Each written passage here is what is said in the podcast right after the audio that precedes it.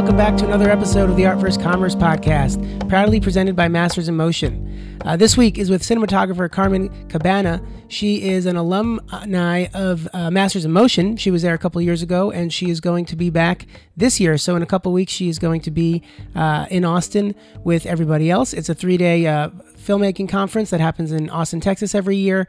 Um, D Ps, uh, editors, uh, production designers all come down, give great presentations, and uh, more more importantly, they hang out. And we uh, we go out at night. There's a lot of social interaction, a lot of networking, uh, both with attendees and also the speakers, uh, and it's a great time. And if you want to buy tickets, it's at shoot edit learn dot com. But this week, like I said, is with Carmen Cabana. She is a cinematographer who um, most notably was the one a D P for the second season of Narcos on Netflix, and now she has done Vida, which is on Amazon Prime, and uh, it's not out yet, but it'll be coming out on Hulu. Uh, High Fidelity, which is an adaptation of the uh, eighties movie, and now it's starring Zoe Kravitz as the lead. And um, it was amazing talking with with Carmen. She has such an interesting story coming from Colombia and Venezuela, and um, figuring out how to come over to the States and get into uh, the film industry. When, you know, she moved to L A, she did not know one single person, so she completely did this uh, by her own volition. And uh, we go through that whole journey, and uh, then we just talk about, you know, being on set and, and all of the things related to the craft and to um, her personal filmography. So another great conversation, uh, really fascinating to chat with her. And then also she, she's been pretty outspoken on um, women's inclusion in, in the industry, and she's given a lot of talks on the subject. Uh, If you go to her website, it kind of lists everything that she's been involved in in her career and also in, in this vein. And we we chatted about that as well. And so I uh, loved hearing her perspective on all of that, on all of that too. So this week is with cinematographer Carmen Cabana.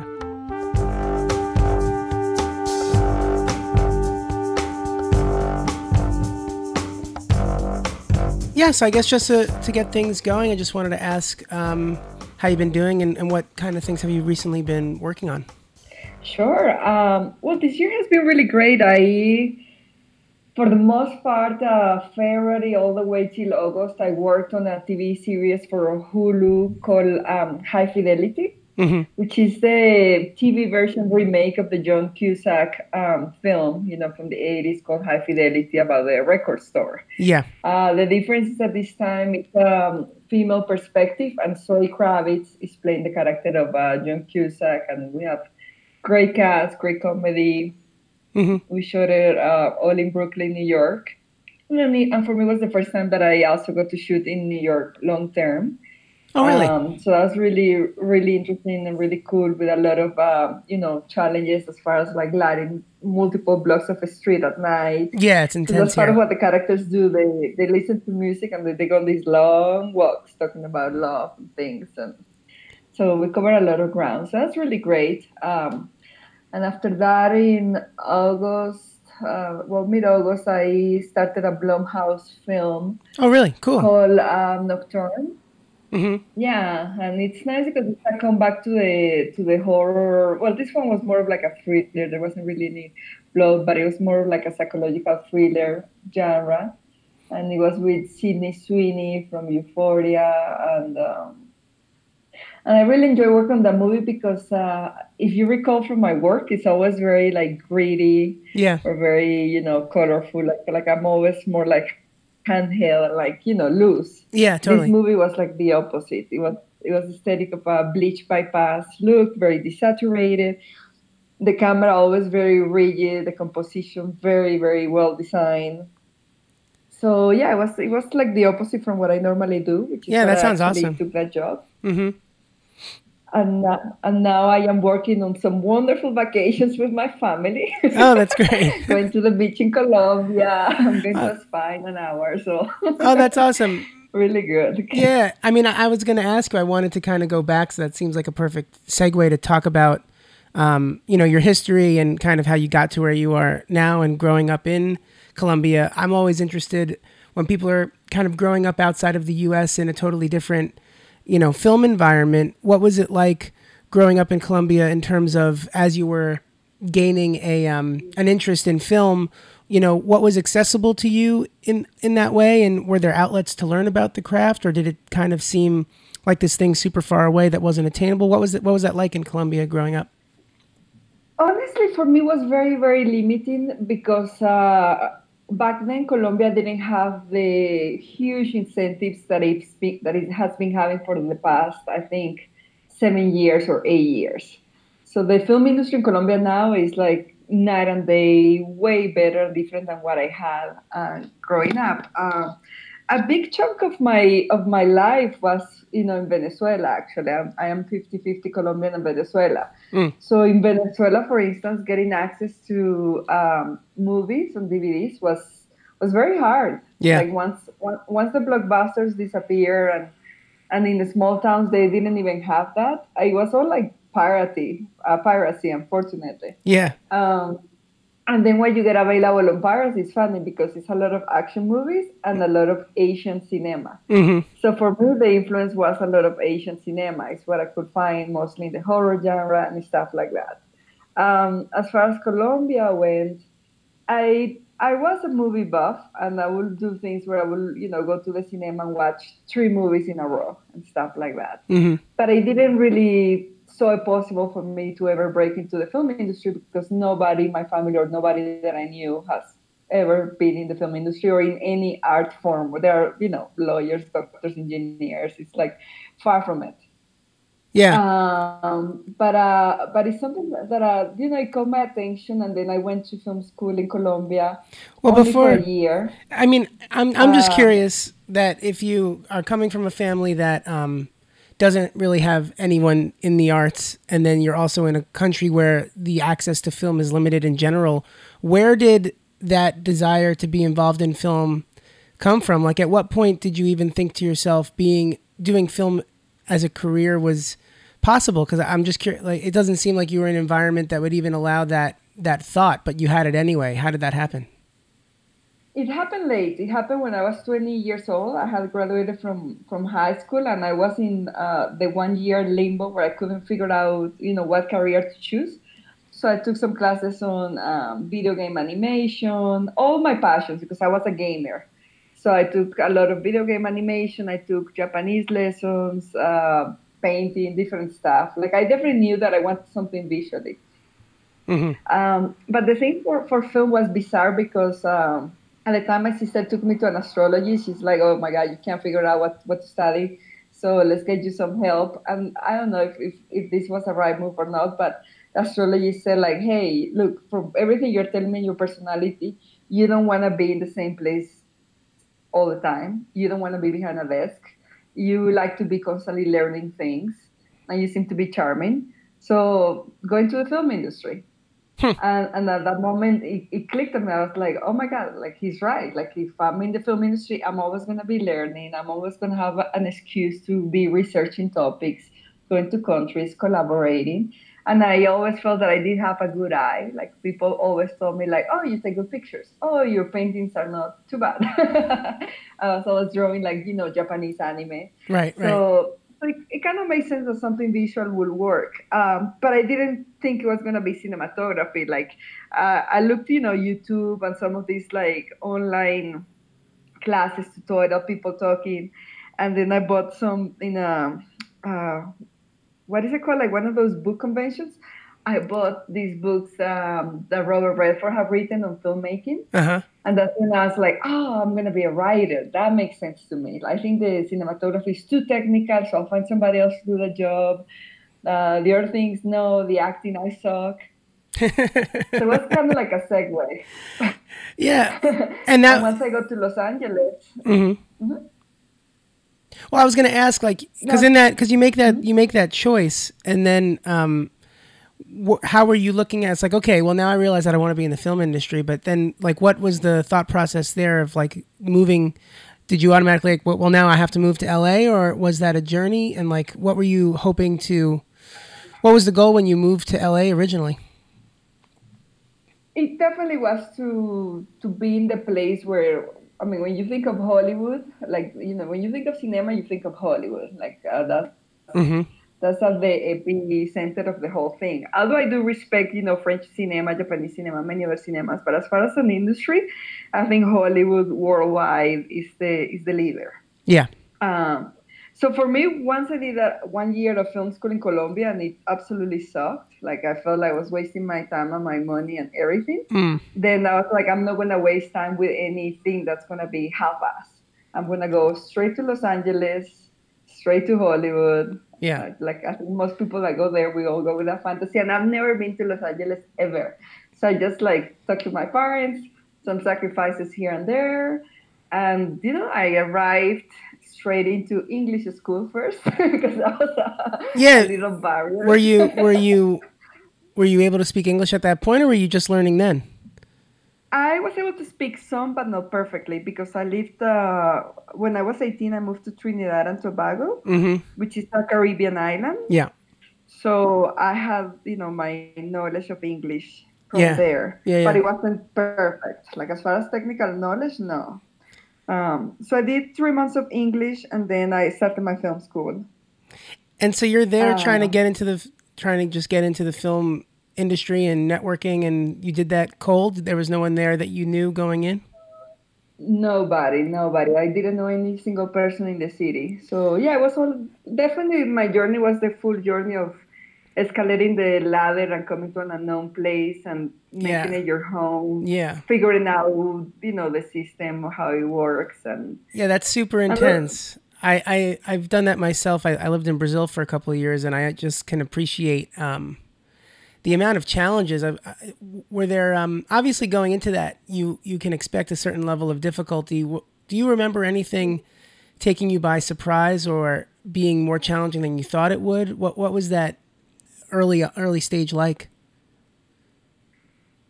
I think that the most challenging and shocking part for me was the bullshit. The bullshit? My language. But it's like, it's the amount of people that you meet that are supposedly cooking a project mm. and it's going to happen, and it's for sure, and they got all these great people attached and all this stuff, and it's going in certain dates. And it's absolutely bullshit. They don't even have like one hundred dollars in bank account towards that project. So yeah. they drag you along forever, endless, you know, lunches, meetings, you're putting presentations, you're doing all these things. And in the end, you know, they don't, they don't happen. They, they never happen. Um, yeah. To me, that was really, really shocking. And it took me a long time to figure out the strategy to not sort of fall in that trap again, because it's, I think that's the part that is the most hurtful towards us, people that are trying to break into the industry, is that if somebody comes to you with a great project and you're bonding and it sounds real, and they tell you, hold me the dates of October till December, and they're telling you that in March, mm-hmm. you're you're holding those dates out of loyalty. So everything that's coming, you're like, oh no, but I have this thing. And then when, you know, October, November, December comes and this thing falls through, suddenly you're in limbo. Yeah. So I had a lot of, you know, financial setbacks from that. Um, on the other hand, I did do a lot of, like, you know, Craigslist, cheap movies, cheap shorts, cheap music videos. Yeah. And uh, and at least those were a little bit more immediate. Yeah. They pay very little. It's funny. The other day I was finding a, a an, an invoice of a movie that I did back in like two thousand eight, where I made seventy-five dollars per day as a cinematographer. Oh my gosh. Exactly. Oh man. So there were a lot of there were a lot of that. There were a lot of one hundred fifty dollars per day, seventy-five dollars per day. You know, and it's hard because how do you crew up those projects? How do you even get the equipment for those projects? So that's where, you know, I, I'm very loyal right now to a rental house over there called the Camera Division, mm-hmm. because that's one of the places that has been there for me since day one, where I will come to them and be like, I only have this much, but I need a camera, I need some lenses, I need a tripod, these things. And they really accommodate it. Yeah. Uh, Panavision is like that. So I think for us starting filmmakers, we really depend on this, you know, companies sort of charity to help us at least have the right tools. Yeah. But as far as having the right personnel, oh my God, like I think my, my first feature, my entire crew minus one quit on day one. No. Because, uh, yeah, because they was uh, shooting the desert, it was paying very little, and the producers were so stupid that they put us, you know, on load trucks for like two blocks in this heat, and they didn't even think of having waters or food. They were going to buy them later, and the town was like a forty-minute drive. Yeah. So just from that greeting, my, my first crew, which I met while I was doing lighting, P A, or electrician, sure. you know, those, those kind of things. Yeah. And I was like, hey, now I'm a cinematographer. I want to bring you on board. And they were like, great. And I bring them into this shit show. Of course, they quit on me. So, so that I think that's the most challenging thing. It's like getting past those type of productions, those past of chat, those past of, uh, oh my God, there my English went to hell. Getting past those elements. Um, And and dealing with the emotional, you know, toll that that takes, and also being able to survive financially, because I always think that the problem for most filmmakers, like I look at most of the people that graduated with me and that are not working in the film industry, mm. is that you have to pay these insane student dues. Yeah. So you can't do the seventy-five dollars movie, you know, once a year. You have to work in Starbucks, do several things, and combine it with the art and with this project. So it's very, very tricky. Yeah. But once you get past that, honestly, it gets very, very easy. It gets a lot easier. Like right now, I'm very fortunate that I'm in the, in the, I'm able to reject a lot of jobs right now. Oh yeah, no, the place you're in now comparatively really to then is, uh, is pretty wild. Um, when, as you were in, in those early stages, was there, um, for a second. yeah, was, was, was there, um, a moment or a project in particular where it felt like you had got out and got out of that first step, and that you were not, not where you are now, but that, that you were, um, uh, like a, a defining early stage moment where it was like, okay, I'm actually going to be doing this, and, and it's not, um, so precarious anymore. Was, was, was there a project that sticks out that kind of represents that moment in time for you? Yes. And the project is called Cartas a Elena. In English, it's letter to Elena, and it was a movie that we shot it in Mexico, mm-hmm.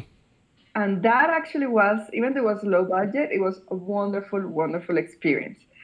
The crew was fantastic, everybody was super nice. We had our challenges, but they didn't come from the production, they came from like the elements. Like we were, for instance, shooting this indigenous reservation, and we were misinformed by the government that we could film and build a set there, and once we built it, these people came with like machetes. Oh my God. So they were going to like kill us and set the set on fire if Holy we didn't shit. leave right away. And we had to start filming the movie. Yeah. So we had those other kind of challenges. But as far as like us, the team, it was an amazing shoot, a beautiful experience. And I think the movie cinematically is, is gorgeous. Mm. Like I, I feel very proud of myself and the team, because back then, for instance, with the, it was the Red, the very first Red that came out. The Red One. Um, It didn't have like the latitudes, yeah. It didn't have the latitudes that Alexas and these other Reds have now. Yeah. So the the latitude between, you know, darkness and blowing up an image was like nothing. Yeah. And the movie is very well exposed. Like you see every detail in the sky, in the highlights, in the floor, in the clothes, and also in the shadows. And I did a lot of trickery with that by using water, you know, timing it, stuff like that. Mm-hmm. So so I was very proud of it, and that movie opened a lot of doors. Like once it released, uh, yeah. it released in over three hundred theaters. Then I started getting calls from other people. I finally was able to have uh, a demo reel, because that's the other challenge. Like most of these shadier movies that I did, mm. because, you know, they're like that. They never, they never get released. Yeah. Or they never give you the footage. So in the end, it's for nothing. If you don't have anything to show, it's your word versus somebody else's, you know, belief mm-hmm. that you are capable of doing what you're saying you're doing. Mm-hmm. So this movie finally gave me the footage, and then with this demo reel, I was able to book definitely more features of better level. Yeah. Well, yeah, because it's interesting looking at your um, filmography that it's that this movie that you're talking about came out in twenty eleven, and then, you know, obviously the big thing that that stands out is that in five years later, in twenty sixteen, you did Narcos. Um, that's a that's a big five year jump. Um, what what what was that like, going from having, like, I suppose, like your first very successful movie all the way to getting into a very mainstream project like Narcos? What what was that journey like? Um. Well, multiple things. On one end, of course, it's like a dream come true. It's like that hit of luck. Even though at that point when I was with Narcos, I didn't know that the show was so popular. I had not even seen season one. Oh, really? So, but for me, yeah. But for me, it was like, oh my God, I get to go back to Colombia, be with my country, with my family, my city, and shoot for eight months. Mm-hmm. So that that was very appealing. And I and at that point, by the time I did Narcos, I was a fan of, you know, the action genre. And my last three movies before it had been action. I think I forgot the names, but it was like a Danny Trejo movie called Bullet. I've done a few other before. So I had a demo reel that included action. And that mm-hmm. also helped me on that interview. Mm-hmm. So, so that part was really nice because it was like, okay, finally I'm in the genre that I like, I'm in the country that I like, but I've never worked on T V. So it was a little bit of like a quick, you know, crash course of like what the dynamics of T V are, the fact that you are not like the only cinematographer, like you are a team and that you, and there's also a season before you. Mm-hmm. So you're not creating everything from scratch. You actually have to, you know, honor a lot of these elements so that the show doesn't jump out at the audience. Yeah, I was curious to talk okay. about this with you. Like what, what, especially hearing this now that, you know, it kind of caught, not that it caught you off guard, but it was the first time you were doing it. Um, in particular about working off of someone else's plan, but wanting to impart your own um, your own style as much as you can within the confines of something that has a definitive style. What, what was that push and pull like for you? Well, I think it wasn't that difficult, to be honest. For me, one advantage is that I always interpret the page, like the particular script. Mm-hmm. And I see where it makes sense psychologically to, for instance, take some liberties. Right. Because I think any any movie kind of calls for that. And for instance, the you know season two had a lot of those flashbacks of like Pablo fantasizing of his you know dead cousin, and I was very fortunate that I got to shoot that. For instance, the car race sequence and stuff like that. So that's something that because it didn't exist in season one, we had a little bit of like the freedom to to make it more fun, more colorful, this the, a different kind of dynamic. Um, But as far as bringing my own aesthetics into it, uh, one thing that I did bring a lot is, of course, being from the city and knowing the hoods that we were shooting in. Because sure. we, we shot it in the ghetto. We didn't shoot it in Medellin except for like a week. So we were in the ghetto of Bogota, yeah. which is the only area that sort of resembles Medellin. These, these two cities are very far apart from each other. Mm. Um, but I was lucky enough that my mom did a lot of... Um, Uh, you know, church charity work. Mm. So I was familiar with those areas and knew sort of what they did lighting-wise. Like, for instance, they would use Christmas lights in the window in July. Not because it was Christmas, but it's because it's just a source of light and it looked pretty. So, yeah. you know, things like that, or, you know, the fact that they always put, like, light bulbs by the arepa or the mango stands or the hot dog stands. Mm-hmm. Um You know, those kind of elements. So for shooting outdoors and all these sequences, that was very useful, sort of like knowing what what sources you could create of light to help you cover more ground. Yeah. Um, and also, you know, making sure that it was accurate. I think the important thing in Narcos was that it would pass for Medellin and that it would pass for the Pira and that it would feel like Colombia, not like other films that they try to say, oh, it's Colombia, and you're like, it looks like Mexico, it feels like Mexico, and it's Mexico. Yeah, yeah, yeah. that, that kind of part. Um, the other part that was interesting was, yeah, the collaboration with the other cinematographers, because sometimes you're breaking sequences, and so I'm doing one part, they're doing another, and you have to be very consistent.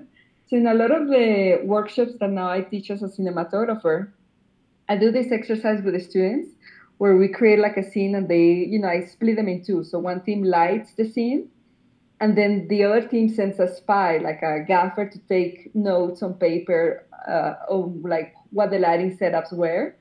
And then they we swap teams, and the team that didn't get to see anything has now come in and recreate everything based on notes and based on a, a still that they see on the monitor. Oh, that's fascinating. Um, Yeah, because that's ultimately, you know, a big part of the job on T V. Even when you're uh, an only unit, like in my case of Vida, uh, Vida didn't have an alternating D P until season two. But all season one, it was just me. This show that I did this year, High Fidelity, was just one cinematographer. Mm. But sometimes I'm not shooting in order. Sometimes I'm doing things from episode six in episode one. So you have to be very organized with your notes, um, where you place things, at what levels, what level of intensity, color, et cetera, so that everything is consistent when you go back yeah. you know, later in time to it. Yeah, I mean, I think that there's a lot involved with T V in particular, especially coming off of only doing, you know, single single story projects that are, you know, films essentially. Um, you're dealing with all the stuff on the cinematography side, and then I would imagine that the politics are also different too, um, especially over such a longer period of time. Uh, was that something that you felt was a new challenge, or did it feel like more of the same and, and just, you know, part of the life of being a department head? It's a new challenge because now you are not listening to one. Well, for instance, the main thing that is different is the aspect that directors are guests. Right. And to me, that was really, really interesting because in movies, you know, I always saw myself as like the right hand of the director, and I would like stand on my head for my director and mm-hmm. literally hang off a train, which I did, I have done yeah. for my director. Sure. Uh, But on T V, you have sometimes a showrunner that will be like, oh, I'm not liking that director. I don't like that idea. So, no, you guys are not going to do that. You're going to do this instead. And you have to be that kind of like filter that mediates those two things, because you also don't want to make, you know, the experience of your director on set. Hell, yeah, I, I like for everybody to be happy and do the best that they can. But, yeah, sometimes there are these wars between showrunners and directors. So that's. That politically, that's really, really different. Uh, so on T V, you have multiple bosses that you have to serve, and you have to keep them all happy. Mm. Uh, and yeah. that, that takes certain level of skill. Yeah. On the other hand, T V, I think it's easier than film, to be honest, because we have more time, way more money. Mm-hmm. Uh, so, so those kind of like, you know, challenges as far as like, you know, criminal restrictions on T V, I haven't experienced much. Yeah. Yeah, I would I, that whole aspect of having just so many different directors come in. I mean, I think that's that's the other thing, you know, especially when you're coming into something like you did with Narcos on the second season. So it's like you're not, you didn't set the look. You have to follow the look, but you can have your own, you know, input when it's appropriate. And then you also have almost per episode or in chunks of episodes, different people directing you. Um, that just seems like such a unique beast comparatively to every other format. Mm-hmm. It is. It definitely is. Yeah. It's, it's its own base, but it's fun. I really, I really like T V. I feel like I kind of like T V better than film, to be honest. And it might be why is that? The reason might be because I haven't landed the the ideal type of films. Uh, there's always been something lacking. Mm. If the script is great, then the production doesn't have what it you know what it needs to be what I would want it to be, or or vice versa, or you know there are other kind of dramas. Um, But T V just seems more more stable and more like the support team is there for you. Mm. But on film, it's, it's your own sort of a struggle trying to accommodate a lot of things to make something great that an audience is going to see. Yeah. So you're kind of put in a, in a position where you're kind of set for failure. So it's a whole battle of not, trying not to fail. Yeah, totally. I mean, yeah, I mean, also, once you're in like a, a, a successful multi-season show, you're talking about what is effectively like a longer term business that exists for many years. I mean, it gets to a point where it becomes a more well oiled machine than a movie that is, even no matter how successful it is, it's, you know, it's set up and broken down within six to nine months anyway. It's just a completely different thing. Um, I was curious for that comparison then with Vida, uh, which was, you know, a show that you were on from the very beginning and you were on the pilot. So I'm assuming that you were very involved in prep and the, the building blocks of the visuals of the show from the get-go. I, I would love to hear about that experience and what that was like. That was very, let me see, let me find a word to put it. It was it was really interesting because, yeah, having the ability to sort of create from scratch something was very liberating. Yeah. But again, I was not familiar with the East L A, you know, Latinx. Chicano world. Thing. Uh, yeah. So for me, a lot of it was, you know, the research, going with the production de- designers several times to those neighborhoods mm-hmm. and getting familiar with the aesthetics, with the culture, with how things look. In that sense, it was more challenging than Narcos because Narcos, you know, like I said, I, I am from the city, so I grew up here. So it was like, oh, yeah, I know exactly how all these things should look like. Mm-hmm. But with Vida, I was like, okay, I need to portray this family, this this neighborhood. And a lot of it, we didn't do it in Boyle Heights because there were some, you know, conflicts with Boyle Heights. So we filmed Vida in other neighborhoods in L A, tried to make them pass for Boyle Heights. Um, so it did took a lot of um, it did take a lot of uh, you know study, social study and cultural study to create that aesthetic. And then uh, from what was written on the page was where the ideas came of making a more, more loose camera, you mm. know. Mm-hmm. Um, and also the female gaze was so important into this story. Like on Narcos, for instance, the sexy scenes were not a big deal at all. But on Vida, the sexuality of these characters was a representation of where they were emotionally as women in, in time and in life. Yeah. And it was sort of like, you know, how they would react to a lot of the things happening in their life, like the frustration of about being about to lose the bar or the or the death of the mother, stuff like that. Mm-hmm. So it meant it meant more than that. So it was it was really interesting how to to develop these sexy scenes in a way that felt uh, Uh, like a good representation of it. Um, yeah, I'm curious but about it was, that. It was very good. Um, yeah, I'm curious about that in terms of the the female gaze um, coming from a female cinematographer. Is it something that is more innate because it's somewhat more in line with your own gaze, or are you being proactive in terms of thinking about what the female gaze should be comparatively to the male gaze just because the male gaze has dominated visual language for so long? It's a combination of both. I mean, of course, considering that I am a woman, I don't know what the male gaze feels like or is like, except from sort of what I'm guessing from seeing, but it, it doesn't come from, from inside. Right. Uh, I see things, you know, as, as as a female. Yeah. Um, but I do think that uh, myself, Carmen Cabana, has a very particular gaze on things. And often, you know, my friends accuse me of being more masculine than feminine and stuff like that.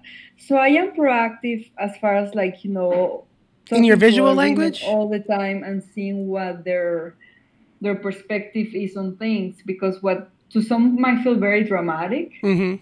To me, it's like, oh, that's nothing. And then something might feel very, you know, moving to me, and somebody else is like, oh, that's not moving at all. Mm-hmm.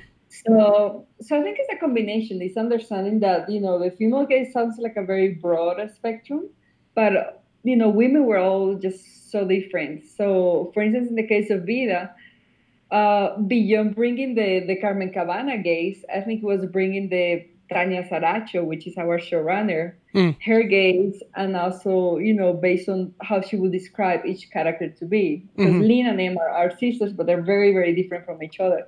So it was very important to give each of those characters their own gaze. Same for Eddie, um, and same for La Chinche. So it was like, that was like the fun part of the of this project, of this season, because it was very character-driven. It was yeah. very, very important to honor the psychology of the character in the portrayal of the cinematography that will belong to each storyline. Yeah. And I'm curious with your friends saying that that they feel like you might have a more... What, what were you? How were you describing it? As like masculine? But but is that in... Are they saying that, are they making that comment about your work or about something broader and less defined? And like, do you, do you agree with that? Do you know what that means? And is it, is it something that, that you, I don't know, associate with, or, or I find that fascinating, especially in relation to the work towards a more female oriented project. Well, to be honest, I'm I'm trying to figure out myself what they mean. Like they say it in my in my personal level on the way that I react to mm-hmm. things or say things. Mm-hmm. My my girlfriends and friend and male friends always say like, "You think like a dude," mm. or they're like, "I'm you're, you're a dude." I'm like, "Well, what what the hell is that supposed to mean?" Yeah. Like uh, I mean, I, to me that's it, it's just a little bizarre. Mm. Um, But it is possible. I mean, I look back at my upbringing and, like, I grew up watching, you know, anime that was, you know, violent, like Saint Seiya or, you know, Dragon Ball, mm. these things that I'm sure there are other women that watch it. But, yeah, I guess you would say that they were targeted more for male. Mm. I would be watching more Die Hard than I would be watching Disney movies. Like, I always hated the concept of, like, princesses. And I always felt the idea of princesses was just so stupid. so... So in my persona, uh, my personal level, yeah, I guess I do have more of an attraction towards things that are targeted towards the male audience. Mm-hmm. And that's what I consume as an audience. Yeah. And therefore, that's what I'm, I think I'm I'm better at as far as creating into my work. Uh, that's why I love, you know, action. Like, when my agents are constantly sending me romantic comedies. Yeah. And I'm like, dude, but stop sending me romantic comedies. if, if nobody's dying and there's no violence, so there's nothing like sort of like extreme or bizarre, I'm really not interested in telling these, you know, cute family stories. I'm not. why, why do you think that is? Well, that's unfortunately, that's where society comes in. So people are like, oh, a female cinematographer. Okay, mm. so she's romantic comedies. Mm. This nice, soft, warm, delicate aesthetic, and this kind of, you know, throws you in a box. And, and and that's that's something that I've always been fighting in my career. Like I, you know, the fact that I'm a woman doesn't mean that I resonate with that aesthetic. And the same goes for men. You know, the fact that a guy is a guy doesn't mean that he cannot do a good job shooting those sort of female stories. Yeah. No, I mean, I was I'm hoping. Mm-hmm. I, I was going to say that, I, you know, I didn't know when it was going to come up in our conversation, but it seems like it's coming up now because, I mean, you're you're very outspoken about, um, you know, w- women in television and diversity, um, particularly about women. And I was just, I'm fascinated by that and where the desire to be outspoken comes from and why why you um, enjoy doing that. Sorry, what was the question there? Just about your involvement in, in women's women's rights issues, women's diversity in television and, and in, in film in general. Um, you know, yeah. that you're very outspoken about it, and I was curious to talk about that and why um, why you why you are and why you feel it's important to be. I think it's very important because I think, you know, in, in the universe and in life, things are always better when they're in balance. Mm. When, when they're out of balance is when we always have, you know, war, chaos, injustice. And I think that the film industry, unfortunately, has been very out of balance forever. It's only recently that there's been, you know, more sort of like an awakening of like, oh, we have to give more opportunities to women, or we have to recognize... More than even giving more opportunities, is is about people, you know, learning that they can trust a woman. That the fact that we are a woman doesn't mean that we're not capable of doing the same, you know, quality of job of men, which is what I actually have heard in a lot of interviews that I've been into. What do you mean? Like, I listen, like, for instance, I will go to a job interview, and then later, you know, you always have, like, inside people that are your connections inside, and they'll tell you what people say behind. Sure, sure, yeah. And, and like, recently, for instance, there was this mayor, it was like a thirty million dollars movie, and this very famous actress wanted me to, you know, well, to be her cinematographer. And my inside connection told me that her producer, who is very macho, very, you know, the typical cliche of the white American, ta ta ta ta ta, said like, no, I really think you need a male for your film with many more years of experience. You know, she's she's she's young, she's a female. I think you need to go with this guy. And that happens very, very often where, um, I mean, if, if I have to analyze the problem, I think the problem comes from, like, when you hire someone, you're always fearing that they're not going to do what you need them to do in the time that, you know, they're going to do. Mm-hmm. Men, because I've had the advantage for all these years, have had multiple opportunities to sort of, you know, prove themselves and bring that credibility. Yeah. So a lot of men associate... you know, that sort of like safety with going with the same guys from the same club. Mm-hmm. But that puts us women in a disadvantage. So there are many women like me, for instance, that we come from, I mean, I've done twenty-something films, and on, on television, I think it's over now thirty episodes of T V. So if you count how many days I've been on set, it's quite a lot. Sometimes it's even more than a lot of, you know, the, the male counterparts that go on interviews with me. Yeah. Um, So regardless of the genre, the experience is, the experience is there. So it's a thing of like educating people that they have to see beyond what you are, if you have boobs or if you don't have boobs, and see directly your, you know, your talent and your uh, capability of, of handling a production team and bringing in an aesthetic. Yeah. So it's just going to take a lot of education. And I don't want the industry to so- suddenly go... one hundred eighty degrees where it's a war of women against men, and suddenly men are all losing opportunities because of women. I think that's going to the other extreme. I mm-hmm. think the goal should be to, again, find that balance and, you know, yes, continue like educating people that they can trust women. There are many women that are capable and they're fantastic, and that we should be considered for a lot of the opportunities.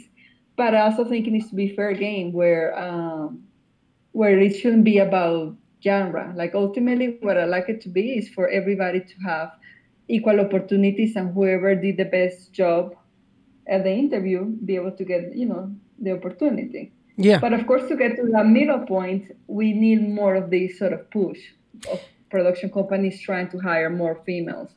And also the problem with, that I'm seeing, for instance, as a cinematographer, is in trying to hire for more females in my crew. Mm-hmm. They're very hard to find. Yeah. It really, it really is like, you know, a scavenger hunt, trying to find the ones that are available and the ones that are great. Mm-hmm. A lot of the the amazing ones that I worked with earlier in my career, they quit the industry, and I talk to them often, and I say, like, why don't you come back? Like, now it's a better time. And they say, like, no, I just got so burned out by the constant humiliation and the mistreatment and mm. the boys clubs that I just don't want the industry anymore. So, you know, they, they burn these people, but these were women that were very, very hardworking. So that part is very heartbreaking. Um, yeah, totally. You know, I, I, I'm very much against bullying in any degree. I think we should all try to create a good work environment and support and elevate other people. Mm-hmm. Yeah, I mean, I think it's tough. It's like, you know, you know where you want um, things to head, but in terms of how to actually make that happen, that path is certainly less defined. Like I, I had written down, you know, asking you what we think, what you think the... I don't know how how how we get there, and it it seems it's tough. I mean, even you trying to be proactive about hiring qualified um, great women is, is that it's it's hard to find them. So it, it's a it's a it's a tough. The, the answers aren't concrete, but but uh, the re, the obviousness of the problem existing is there. Yeah. And I think the answers are going to get more concrete as time goes by. I think as, uh, again, as more women get into the industry, prove themselves, then we're going to have a larger database mm. uh, than, what, than what we currently have. So that's that's going to be one of the things. And yeah. again, I feel like hopefully, you know, the normality of hiring women will be established. So it won't be like this, like, oh, we are doing, we're doing this thing. We're hiring women. Like that is some, you know, uh, thing you should applaud. I'm grateful.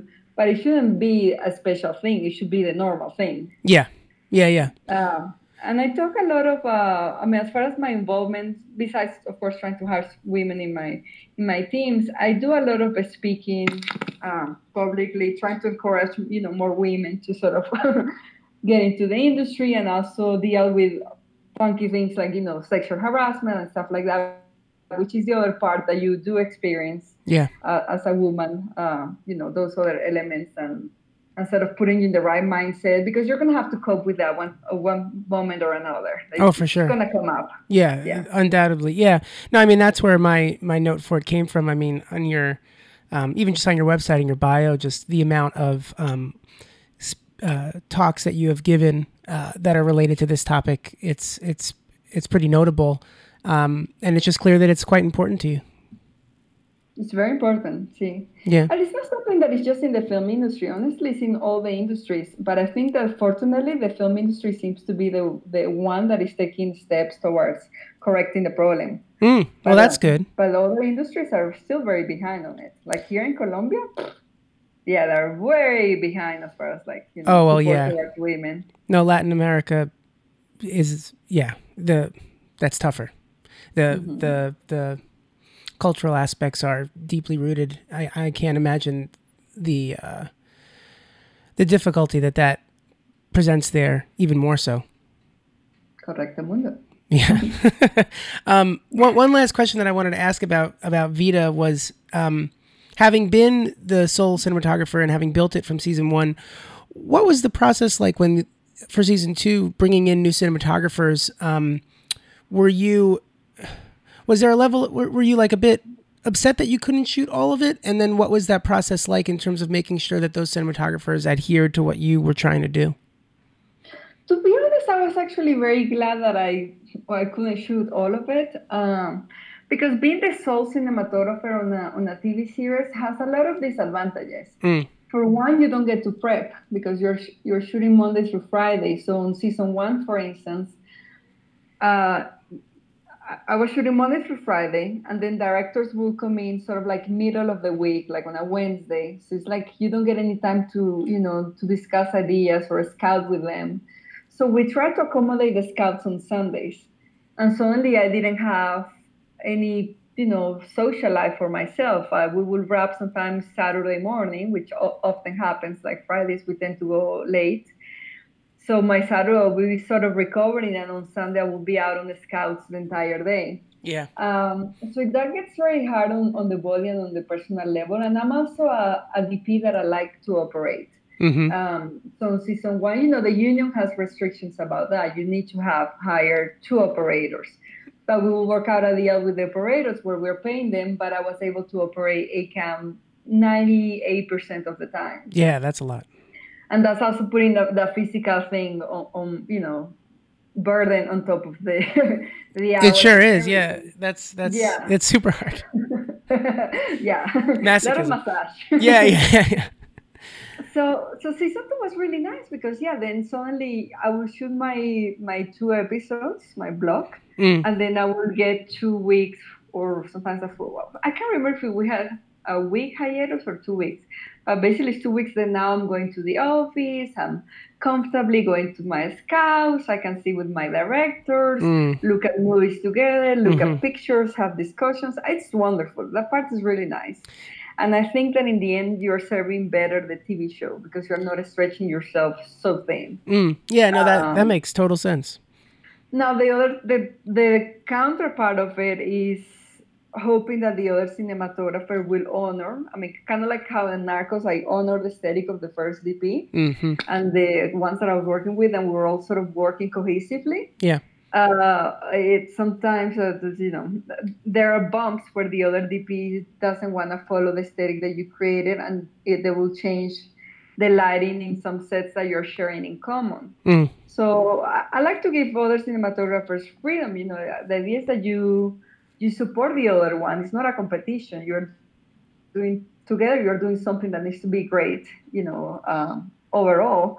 So I've, I always felt like, you know, if it's new spaces, do whatever you want, but of course follow the, the camera language of the show. Mm-hmm. But for spaces that we have in common, like the apartment or the club or the stairs of the parking lot, if I set up that the light is sodium, don't turn it cyan, because then for the audience it's going to bump from episode to episode. Yeah, no, if you're messing with continuity like that, I mean, that's like a, you can't, you just can't. Yeah.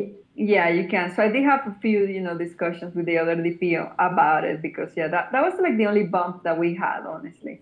Gotcha. Uh, but for the rest, uh, the other person that came to me, I was very capable, was a great, a great D P, and actually I recommended her. So, mm-hmm.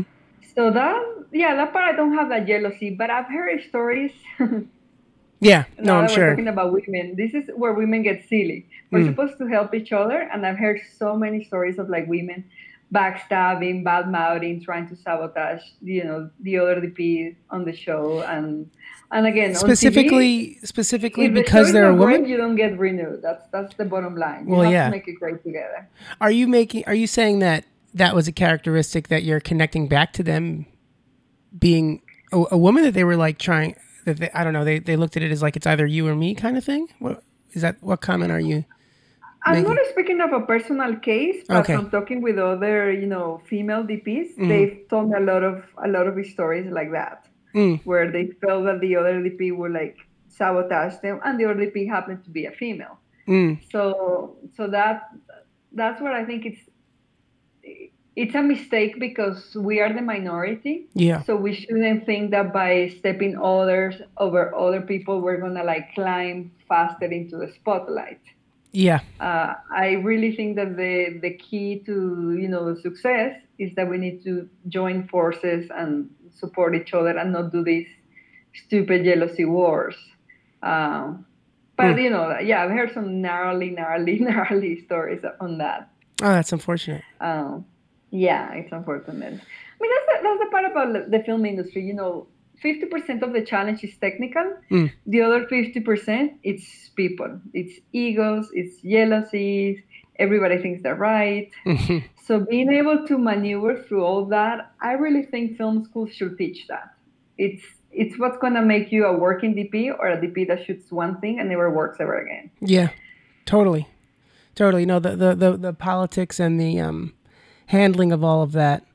Uh, it really, you know, I think that's in, in a lot of ways, sometimes that's the split that I see with people choosing either being a D P or being a cam op.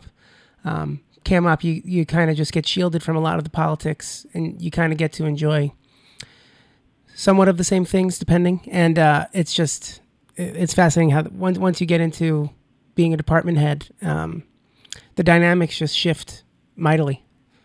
Mm-hmm. Yeah, it does. Yeah. Um, and the last thing that I was curious to talk about, I mean, you touched on it at the beginning um, with High Fidelity, uh, was that like Vida, you were on it from the beginning, but this is fascinating in that you're pulling from um, source material uh, that I would imagine in a certain way you're trying to um, speak to and have be noticeable, but then this source material is from the eighties when, you know, the looks were just so drastically different.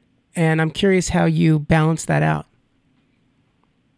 Uh, so to be honest, I didn't balance that out. We broke, aesthetically, we broke away from the movie. Okay. Uh, for the reason that you said, you know, it, it to me it felt a little dated. Mm. Uh, back in the day, and the D P that showed that movie is one of my favorite D Ps in the world, is Seamus McGarvey, who I think is a genius. Mm. I absolutely love his work. Yeah.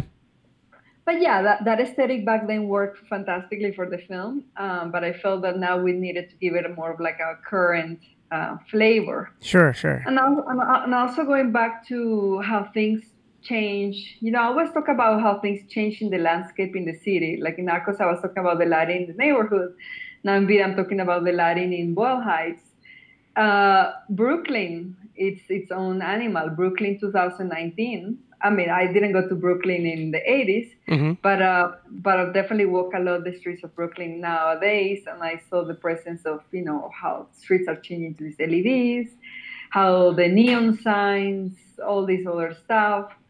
So I always think that you need to sort of adapt to what era you're filming. Um, and and the one thing that we did kept, you know, from the original one is the fact that, you know, she's addressing the camera, that, that mm-hmm. intimate connection we have, mm-hmm. and the flashbacks we have. And that was the other challenge, is when you have a, a timeline that is not so far apart, how do you differentiate visually the flashbacks from the present time so your audience doesn't get confused? Yeah.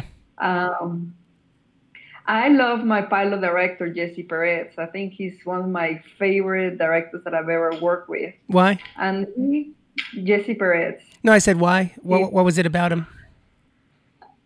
I really think that his taste for um, cinema, it's, I don't want to say it's more refined, but instead of like trying to copy, you know, a lot of references, which is what most directors do, they bring you a lot of these things and say, well, I want it like this. He would really analyze more of like the journey of the character, which I appreciate that. And we would look at like still photography. He takes beautiful photographs. Mm-hmm.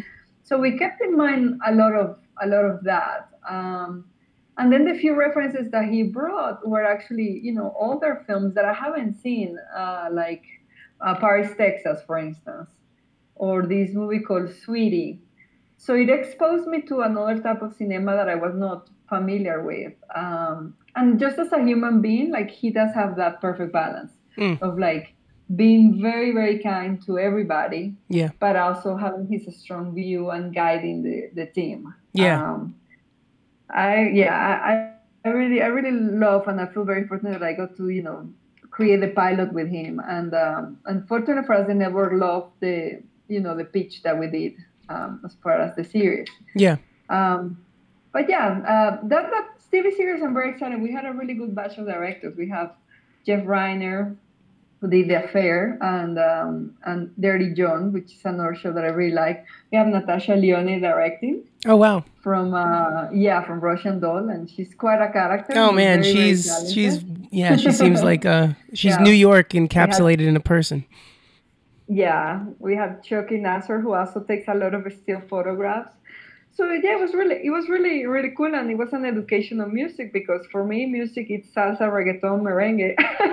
Yeah. And, and, and now with uh, this record store, I, I learned a lot about like, you know, other other styles. So that's really nice. Was something I'm, I'm also. It's also interesting that in the switch from the source material to now, that the main character is goes from a male to female.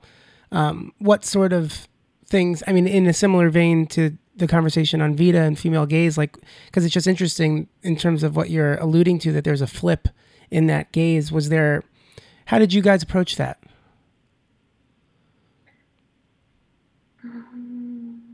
Or was it more natural, the fact that the lead character is who she is and you just kind of went with what made sense? And it's okay if it wasn't as proactively thought about. No, it it is different. I'm just trying to think of the ways to word it, because, you know, the character is going through the same sort of heartbreak of, of you know, being left by, you know, the partner. Mm-hmm. Um, but women, we... This is what I'm talking about. I'm going to speak as a female, because on that I'm definitely very, very female. Okay. The feeling to be abandoned, so all of a sudden, yeah. has, uh, tricky, it's tricky to explain. It feels different to women than to men. For instance, right now I was just talking to, to a friend of my dad that she just left the guy, mm-hmm. and she was telling me how, like, you know, she just left him, but she wishes to still be with him. So, but she left him to teach him a lesson, but she's constantly looking at the cell phone. And and she saw how for the first three days he was texting her like, hey, hey, hey, let's get back together, and pictures and this and that. And now day five, he already stopped, you know, writing to her, and he deleted their Facebook pictures, and he's going more into the pride mode. I've noticed from being a female and dating men that when it comes to breakups, men do go through that journey. They they'll they'll first, you know, seek you out, and then they'll sort of sort of take into their pride, and they'll take their distance. Even if they miss you, they won't let you know it, because their punishment is that kind of like quiet treatment of like, okay, suddenly you're nothing. Mm. At least that's what I've experienced, and that matches a lot of what my girlfriends tell me. Mm-hmm. Um, so so there's so there's a I mean. Visually in the story, there's that sense of like having to portray that sort of abandonment and that longing mm. for this person to to come back. Mm. So you have, for instance, like framing the empty spaces in the frame next to the character, or doing the mirror frames where sometimes you have the person sitting on the couch and it's with the guy, you know, making out or having a good time. And then you go back to the exact same framing, but the person is gone. So you allude to to that sense of like, you know, emptiness, of the breakup of the routine. I think for women, the one thing that is most shocking for us when we break up is is that sort of, yeah, the break of the of, of the routine, because we become accustomed to things. We mm. love these rituals, mm. and suddenly we don't have anybody to perform them on. Um, so so there's a lot of that, but it gets very specific. I will have to tell you a lot of like the plot things that happen, and I don't think the show will let me yet because it hasn't been released. Oh yeah, no, no. So we, we don't have to talk about but, it that detailed. But it detailed. was a lot of like that sort of case by case of like, what would, does this feel to her? You know, what does it feel as a woman? And Zoe Kravitz is an executive producer on it, so she had a lot of say, you know. Yeah. Um, and that, that was the interesting collaborations. How do we do we represent these things? And for me, it's a story that I could relate a lot, because I'm, I'm, I divorced two years ago or three years ago. I don't remember that end of the segment, but but it's something that the breakup was still still, still sort of fresh. Mm. Um, I think in the in the movie, it, it it didn't. I didn't get his sense. I think he was more verbal and more direct about this longing for her and yeah. his journey yeah. rather than internal. I think that's the difference between men and women. Mm-hmm. Like, yeah, I think men are more straightforward and easier to read than we go on a more internal kind of journey kind of thing. Yeah, we, I mean, I think that's true. Um, and it's, it's fascinating too, when you can, I don't know, it's like a lot of times I find that it's more on the intangible side, and there's nothing that you can like fully pinpoint to, but it's fascinating that you were going through a breakup of your own and then doing a project that touches on that subject, that it's probably hard to quantify exactly how that personal experience affected your artwork on the show, but I would imagine that it that it did. Do you, uh, do you have any thoughts on, on, on that when that happens? Yep. It does affect a little bit. It, yeah, it does affect a little bit because, yeah, it definitely sends you back on memory lane. Yeah. But also, but also to be honest, when you're on set, mm-hmm. you really, I mean, at least myself, I am like a focus machine because mm. there's so much, so much going on. Mm-hmm. So there may be moments where, you know, performance will be so emotional, so great that, yeah, I may, I will tear up or like I will feel it in my heart, especially when I'm operating. Oh, not even a moment. Not even a... This is the first time that I didn't operate mm-hmm. it actually. Oh, I, oh wow. This time I, yeah, this, this time I was like, okay, now I'm going to try what almost the cinematographers do, and it's behind, being behind monitors. And that was an interesting experience as well. Uh, not bad, actually. I, I, I, it's, it's different, but it's, it definitely allows you to fine-tune better yes. everything, because now you're seeing what the other camera is also doing yeah. rather than, you know, having distrust. Um, yeah, and I guess I wasn't even really speaking on an emotional plane in terms of, you know, oh, witnessing a scene that reminds you of your own life is very affecting for you personally, but more that, I don't know, there might just be insights into what the characters are going through that impacts your decision-making on a technical level about how you frame them, how you light them, um, just because, I don't know, you're you're relating to the character deep more more deeply than you would if, if the character was going through something that you hadn't personally experienced, and it, that kind of thing. Yeah, and that's one hundred percent for sure. Yeah, that's cool. And then, yeah, I guess the last thing, it's just fascinating that you're going to have... Uh, that this went straight with more of a cam op and that you were able to free yourself from it. Was that um, nerve-wracking? But I, I, I've experienced it as well, where you're like, oh, I can actually um, be looking at the monitor as a take is happening and be way more judicious about reviewing everything versus having to actually do the operating that I, it is, there's like a, you know, there are pros and cons, I guess. Yeah, there are pros and cons. I think that on the being able to witness everything and, and at least that allows the lighting to be more um, finesse. Mm-hmm. But but the con is that when you're operating, you can react in the moment mm-hmm. to the things that the actors change in the moment as well. Because sometimes you discuss with an operator, okay, well, according to the blocking, this is what's happening. So I need you to do this, this, this, and that. And that's what feels logical. But then as the scene is actually happening, things shift, and if you then don't correct but you go with the plan, now you are not telling the story visually from a subjective perspective. You are becoming objective because your camera is in the wrong place at the you know at the wrong time. Um, so that part will get frustrating, because I also understand as an operator, if your boss tells you to do something and suddenly things change on you, you feel like, oh, do I go with my instinct and do I you know now change the whole plan on the spot, or do I go with the instruction to not upset the boss? Yeah. So I've had a lot of conversations like that with the operators, and it was that process of sort of building the trust with each other of like, mm. it's good to go with your instincts, but sometimes their instinct will be wrong. I will be in the monitor, like pulling my hair and being like, what the hell? Why? Why did you make that decision? Like what? yeah, no, it's, yeah. Those are the moments where it, like, it feels like an opportunity lost for the movie, and yeah, they're hard. They're hard to deal with. Yeah, exactly, because you miss that moment. And and some of the piece, you know, use that kind of thing, which is like a headpiece with a microphone, so you could be talking to the operators. Mm-hmm. But I, I kind of hate that um, mm. from both perspectives, from me giving the instruction and also having been an operator my whole life on every project. When you are so focused on the lines of the actors and suddenly you have a technical person talking to you, it pulls you out of the scene. Mm, totally. That's, that's like for sports, in my opinion. Suddenly you're a puppet and you're not a person feeling and capturing with the camera subjectively. And yeah. I'm a very, very big fan of subjective camera. Um, so I don't like that. I think for me, if I continue, let's say if I do it again of being behind monitors, mm-hmm. what I have to do is I have to work with the operators that I've been using when I used to operate, because I think we're more acquainted with each other. Um, so there will be less of those bumps of like, oh, you... you the operators that were on B-cam, you mean? Like the ones yeah. that, that were doing the dance with you?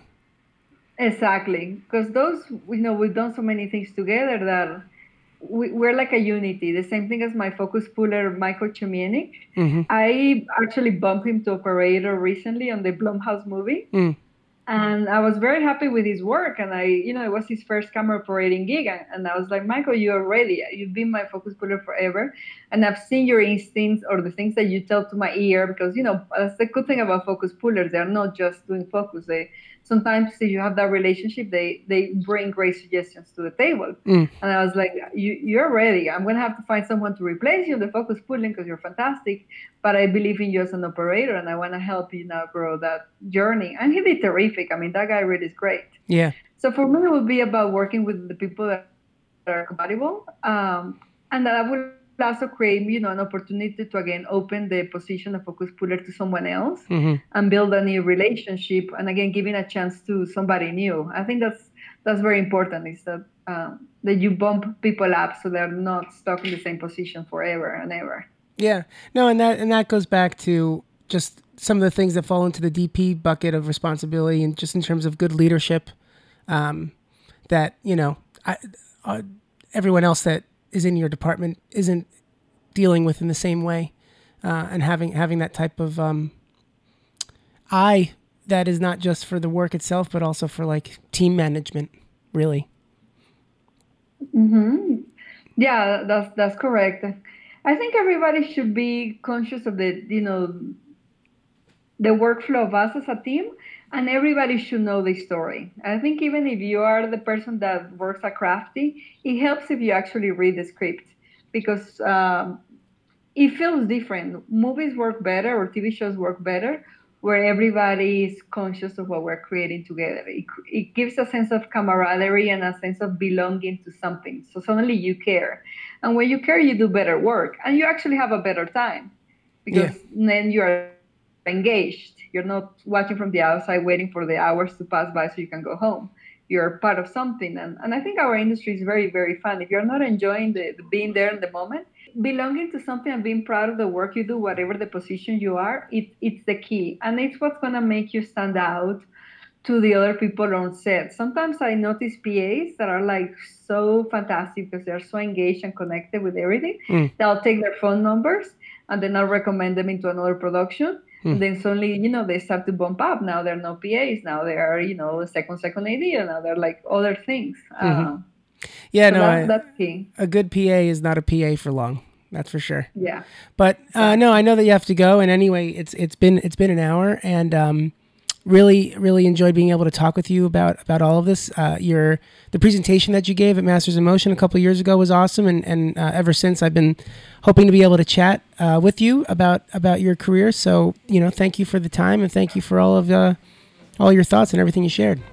Oh, thank you so much. much. I really appreciate, you know, the time, and I can't wait to see you in a month. Yeah, it's going to be great.